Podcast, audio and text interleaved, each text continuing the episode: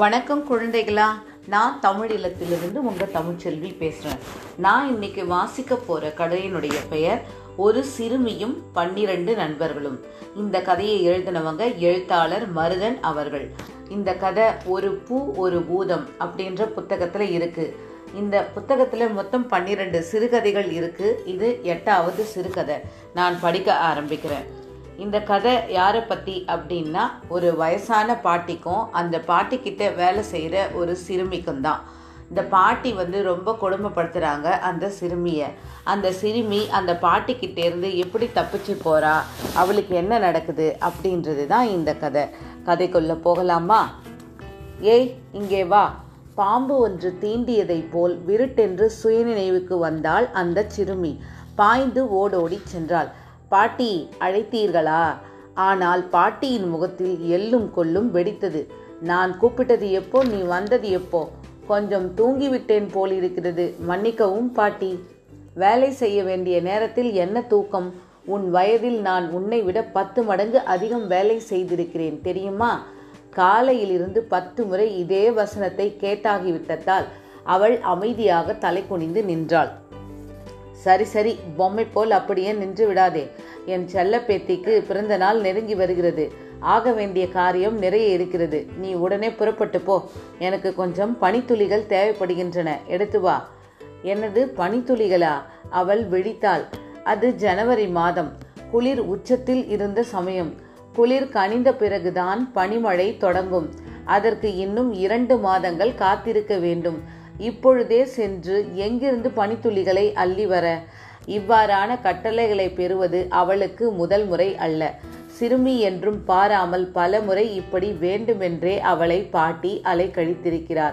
விளையாத பயிரை கொண்டு வா என்பார். கிடைக்காத கனியை பறித்து வா என்பார். இல்லாத ஆளை இந்த நிமிடமே அழைத்து வா என்பார். முடியாது என்றால் திட்டும் அடியும் உதையும் அடுத்தடுத்து தொடரும் என்பதால் இவளும் ஓடோடி சென்று விடுவாள். என்னவோ செய்து எப்படியோ நிலைமையை சமாளித்து விடுவாள். இந்த முறை என்ன செய்வது? சொல்லி பார்க்கலாமா? தயங்கி தயங்கி பேசினாள். பாட்டி மார்ச் வந்தால்தான் பனித்துளிகள் கிடைக்கும். இப்போது ஜான்வரி. அதனால் என்ன? பாட்டியின் முகத்தில் கிண்டலாக ஒரு புன்னகை பூத்தது. காத்திருந்து பனி பெய்தவுடன் பொறுக்கி எடுத்து வா. அதற்கு மேல் பேசி பலனில்லை என்று துள்ளியோடி வீட்டை விட்டு வெளியேறினாள் அந்த சிறுமி. சிறிது தூரம் ஓடிய பிறகுதான் குளிரின் கடுமை தெரிந்தது. கை கால் நடுங்க ஆரம்பித்தது. ம் ஓடு என்று பாட்டி பின்னால் இருந்து கத்துவது போல உணர்வு வர மீண்டும் ஓடத் தொடங்கினாள். அந்த அடர்ந்த காட்டில் இருந்தது பாட்டியின் ஒற்றை வீடு மட்டுமே என்பதால் ஒதுங்க கூட வேறு இடம் இல்லை. கிட்டத்தட்ட காட்டின் முடிவுக்கு வந்துவிட்ட சிறுமி சோர்ந்து தொப் என்று தரையில் விழுந்தாள். எவ்வளவு நேரம் அப்படியே கிடந்தாலோ யாருக்கும் தெரியாது. கண் விழித்த போது சுற்றிலும் பன்னிரண்டு பேர் நின்று கொண்டிருந்தனர். யாரம்மா நீ? இந்த குளிரில் எங்கே தனியாக ஓடிக்கொண்டிருக்கிறாய்? அழுகையும் விசும்பலுமாக தன் கதையை சொல்லி முடித்தாள் சிறுமி. அந்த பாட்டி ஒரு பிசாசு போல் இருக்கிறதே மார்ச்சில் கிடைக்கும் பனித்துளிகளுக்கு இப்போதேவா உன்னை துரத்துவார். கவலைப்படாதே நாங்கள் உனக்கு உதவி செய்கிறோம். அந்த பன்னிரண்டு பேரும் தங்களை அறிமுகம் செய்து கொண்டார்கள். அவர்கள் ஒவ்வொருவரும் ஒவ்வொரு வயது கொண்டவர்களாக இருந்தார்கள். அனைவரும் நன்றாக உடை அணிந்திருந்தார்கள் என் பெயர் ஜான்வரி என்றார் முதல் நபர். நான் பிப்ரவரி என்றார் இரண்டாம் அவர். என் பெயர் டிசம்பர் என்று சொன்னவர்தான் கடைசியானவர். இருப்பதிலேயே வயதானவர். நடுங்கும் கையுடன் ஒவ்வொருவருடனும் கை குலுக்கினால் அந்த சிறுமி நீ கொஞ்சம் இந்த நெருப்புக்கு பக்கத்தில் வா உன் உடல் நடுங்குகிறது என்று வாஞ்சையுடன் அழைத்தார் டிசம்பர். ஜான்வரி தன் தொண்டையை கணைத்து கொண்டார். சிறுமியே மார்ச் வரும் வரை இங்கே காத்திருந்தால் நீ ஐஸ்கட்டியாக மாறிவிடுவாய்.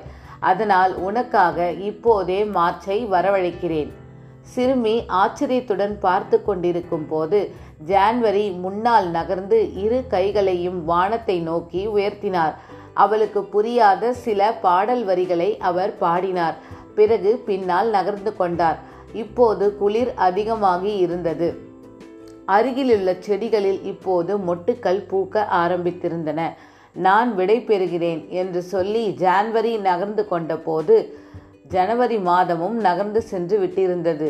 சிறுமியே இதோ என் பரிசு என்றபடி ஜனவரியைப் போலவே பிப்ரவரியும் தன் இரு கைகளையும் உயர்த்தி சில பாடல் வரிகளை பாடினார்.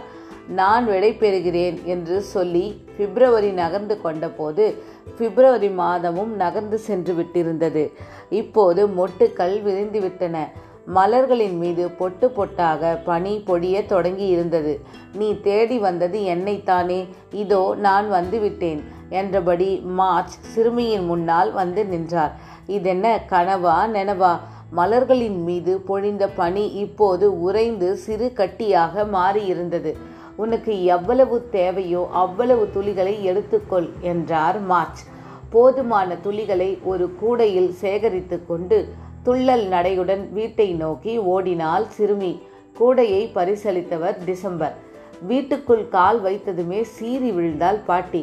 உன்னை யார் இப்போதே வர சொன்னது இதோ நீங்கள் கேட்டது என்று சிறுமி பவ்யமாக கூடையை அவர் கையில் கொடுத்தபோது பாட்டி கொஞ்சம் பயந்துதான் போனாள்.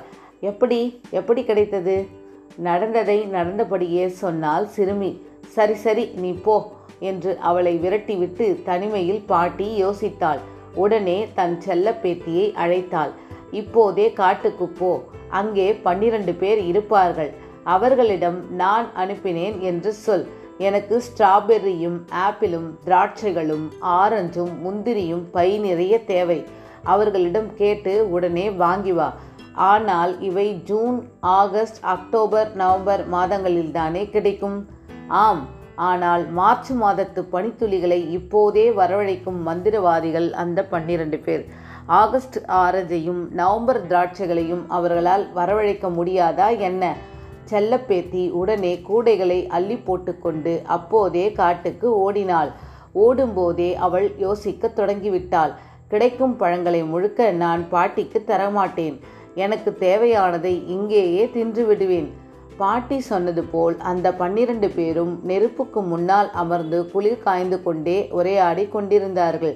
இவளை பார்த்ததுடன் ஆசையுடன் நெருங்கி வந்து கேட்டார்கள் ஏன் ஓடுகிறாய் அம்மா? உனக்கு என்ன வேண்டும்? இதற்காகவே காத்திருந்தது போல் மலமளவென்று பட்டியலை வாசிக்கத் தொடங்கிவிட்டால் அவள். கூடைகளையும் அவர்கள் முன்னால் வைத்தாள். ம் இப்போதே பழங்களை கொடுங்கள். நான் போக வேண்டும். நான் தான் பாட்டியின் செல்ல பேத்தி எனக்கு நீங்கள் அதிக பழங்கள் தர வேண்டும். ஜனவரியும் டிசம்பரும் தனியாக சென்று பேசிக்கொண்டார்கள் அந்த பாட்டி நிஜமாகவே பிசாசுதான். ஐயோ பாவம் என்று அந்த சிறுமிக்கு உதவி செய்தால் இப்போது ஒரு பட்டியலை கொடுத்து இவளை அனுப்பியிருக்கிறார். பேராசை பிடித்த பாட்டிக்கும் இந்த பேத்திக்கும் உடனே நாம் பாடம் புகட்ட வேண்டும். இந்த முறை அக்டோபர் முன்னால் வந்து நின்றார். தன் இரு கைகளையும் வானத்தை நோக்கி உயர்த்தினார். சில பாடல் வரிகள் பாடினார். அவர் விலகியதும் மலர்கள் உதிரத் தொடங்கின. ஐஸ் மழை பெய்ய ஆரம்பித்தது. அடுத்து நவம்பர் வந்தார். அவரும் இதேபோல் மந்திரங்கள் சொல்லி விலக ஐஸ் மழை கொத்து கொத்தாக கல் கல்லாக விழ ஆரம்பித்தது. சிறுமி திடுக்கிட்டு ஓட முயற்சி செய்தாள். அதற்குள் டிசம்பரும் வந்துவிட சுற்றி இருந்த பகுதிகள் ஐஸ் கட்டிகளால் மூடத் தொடங்கின. தனது செல்ல பேத்தியை காணோமே என்று கவலையுடன் கோல் ஊன்றி நடந்து வந்த பாட்டி சுற்றி சுற்றி பார்த்தார். பேத்தியையும் காணோம். பன்னிரண்டு பேரையும் காணோம். அழைத்து அழைத்து பார்த்துவிட்டு தலையை தொங்க போட்டபடி வீட்டுக்கு நடக்கத் தொடங்கினார். பாட்டியின் செல்லப்பேத்தி காட்டுக்கு மறுபக்கம் முள் புதர்களுக்கு இடையே ஒரு குட்டி ஐஸ் மலையாக மாறிவிட்ட விஷயம் பாட்டிக்கு இன்று வரை தெரியாது. அதேபோல் பாட்டிக்கு பிடிக்காத சிறுமிக்கு ஸ்ட்ராபெரியும் திராட்சைகளும் ஆப்பிள்களும் ஆரஞ்சுகளும் எப்போதும் கிடைத்து கொண்டிருப்பதும் பாட்டிக்கு தெரியாது. நீங்கள் யாரும் சொல்லிவிடாதீர்கள். என்ன குழந்தைகளா? கதை நல்லா இருந்ததா? கதை முடிஞ்சிடுச்சு.